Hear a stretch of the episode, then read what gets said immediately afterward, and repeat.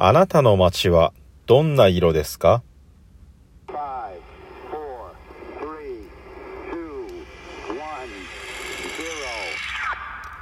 逆転。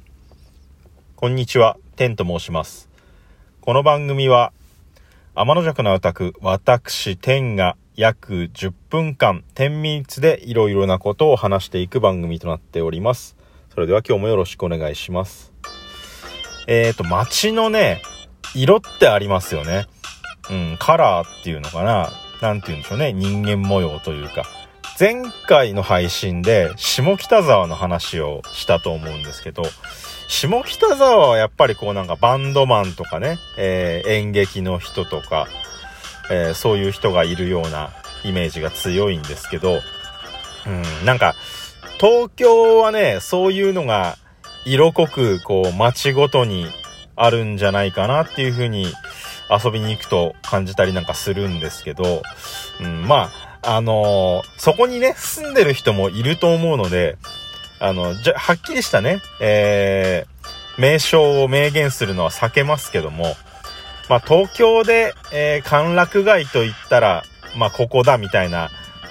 土地があると思うんですけど、水商売とかお店が集まってたりなんかして、盛り場みたいなところですよね。そこにね、ちょっとこう、映画を見に行ったりなんかする機会がありまして。で、映画を見終わった後に、その後移動するのに駅に向かおうかなと思ったんですけど、ちょっとね、あんまり、その映画館がね、ちょっと小さめの映画館だったもんで、行き慣れてなくて、なんか、ちょっと迷っちゃったんですよね。で、ちょっと細い道なんかに出ちゃったりなんかして。でも、さすがにね、危険な話なんかもたくさん聞くような街ではあるんですけど、明るい時間帯だから、そんなにね、危険性はないだろうということで、そのままね、進んでったら、ちょっと細めの道でなだらかな坂があるようなビルとビルと間の細い道みたいなところにね出て、そこ行ったらもしかしたらこれ駅に繋がってる道かもしれないと思って、そこを進んでったらですね、50メートルぐらいですかね、前の方から、自転車に乗ってくる、ね、20代前半ぐらいの女性の人が自転車乗ってて、で50メートルぐらいからだんだんこう自分の方にね近づいてくるんですけども、なんて言うんでしょうね、パンツがね、丸見えの人が自転車乗ってきてて、なんかね短めのそのワンピースみたいの着てたんですけど、あれはなんかもうめくれちゃったとかそういう次元のレベルじゃなくて、めくれても気にしないみたいな風な感じでしたね。で、細い道なんで絶対視界には入るんですよね。で、別に見られても何とも思ってないみたいな雰囲気でした、その人は。だからこういう街かって思ったんですよね。で、もう一つちょっと別の東京の街なんですけど、千葉に近い東の方の街とだけ言っときますけども、なんかね、CD 屋さんのチェーン店みたいなところでスタンプラリーみたいなのをやってまして、でそこもその街もね、スタンプラリーに入ってて、でその駅で初めてね降りてみたんですよ。で降りて駅からその CD 屋さんまでね、進んで歩っていくときにやたらとね、2、3人のグループのおじさんが街の至るところにいるんですよ。で、みんな手には絵に描いたようなね競馬新聞と赤鉛筆とか赤ペン持ってて、でもう片方の手には発泡酒とか酎ハイを持ってて、コロナの時期ですからね、コロナの時期にそういうこうねマスクしないで競馬新聞持って酎ハイとか発泡酒を街中で 3,4 人でたむろして飲んでるっていうおじさんが街の中の至るところにいて、うわ、なんかこういう街なんだと思って、で、後でその話を友達にしてみたら、なんかね、僕競馬やらないんでわかんないんですけど、今はそのコロナで、競馬場の中にずっと留まるっていうことが、させてもらえないらしくて、だから街中にそういうね、おじさんが溢れてるんだっていう話を聞いて、なんかね、今もう若者とかはね、馬娘とかね、大人気で流行ってるじゃないですか。僕馬娘やってないんですけど、本当の馬好きみたいなのはこっちの方が人間味あるなと思って、この街はこういう人たちが溢れ返って成り立ってる街なんだっていうふうに、思いました。でね、そんなこと言ってるお前が住んでる街はどうなんだっていう話なんですけども、僕が住んでる街はですね、北関東のとある県の街なんですけども、まあたくましい街だっていう風に言えるかなと思うんですけど、僕が通ってた小学校の近くに駄菓子屋さんがあって、その駄菓子屋さんっていうのがすごいなんか変わったシステムというか、まあ僕はそこの駄菓子屋ぐらいしか行ってなかったので、それが当たり前なんだと思ってたんですけどね、年を取っていくごとにあの店やっぱ変だったんだっていうふうに思ったんですけど、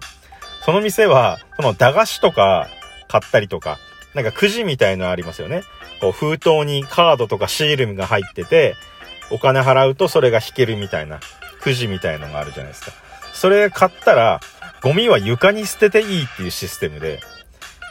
床にゴミがある程度溜まってきて踏み場がなくなってきたなってなったら、お店の人がまとめて全部掃除するっていうシステムの駄菓子屋さんで、変な店だったなと思いますね。あとはまあ同じ街の中で、なんかまあその頃はね、緩かったからだと思うんですけど、僕が小学生の頃はその家庭用のゲームのファミコンのゲームソフトをレンタルしてるっていうお店があって、CD とか、まあ当時のねビデオとかみたいに1週間単位とかでファミコンのゲームソフトを、まあ住所と電話番号と名前を登録して会員証を作れば1週間レンタルできるっていうちっちゃいお店があって、あれもなんかね、ちょっと今思えば法に触れてるんじゃないかなと思うようなお店でしたね。で、まあ僕の街をね、一番こう象徴的なもので分かりやすく話すと、成人式の時の思い出が一番こう、俺が住んでる街だなって思うような街なんですけど、成人式の時ね、まずね、式典がありますよって言って、その、市民会館みたいなところにね、みんな集まるんですけども、同級生の中の10人ぐらいは、まあよくニュースで出るような、荒れる成人式みたいな、わかりやすいパンチパーマとかアイロンパーマって言うんですけどとかで、白とか黒の紋付き袴で扇子持ったりなんかしてね、で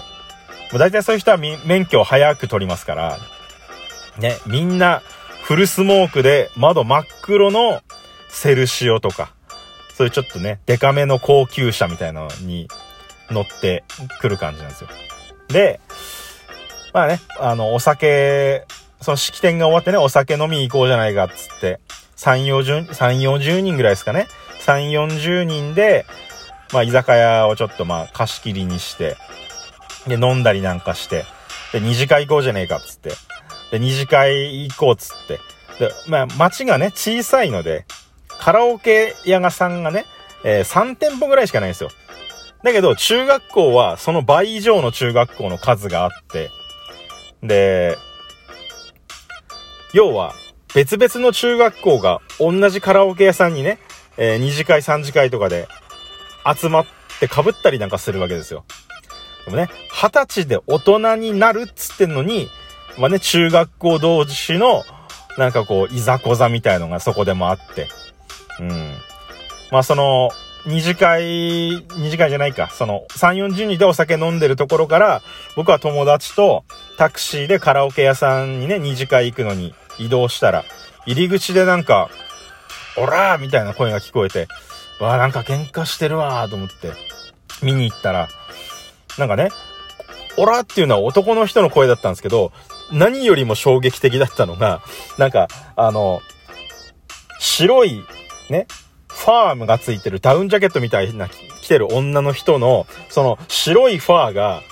誰かの帰り地で真っ赤っかになってるっていうのを目にして、で友達とも一気にもう血の気が冷めて、ああもうこれダメだ楽しめるような雰囲気じゃねえよっつって、そっからすぐまたタクシー呼んでね、もう夜10時ぐらいには家に帰ったっていう、そういうね血塗られた成人式の思い出がまあ亡霊の街だなっていう感じでしたね。まあね、こういろんな街のそのね街にしか出せない色というか人間模様というかそういうのがあるなというふうに、思ったので、それをまとめてちょっと喋ってみました。トラブルとかにね巻き込まれるのは嫌ですけども、これからもそういう街の色なんかをね感じていきたいと思っております。そろそろお時間です。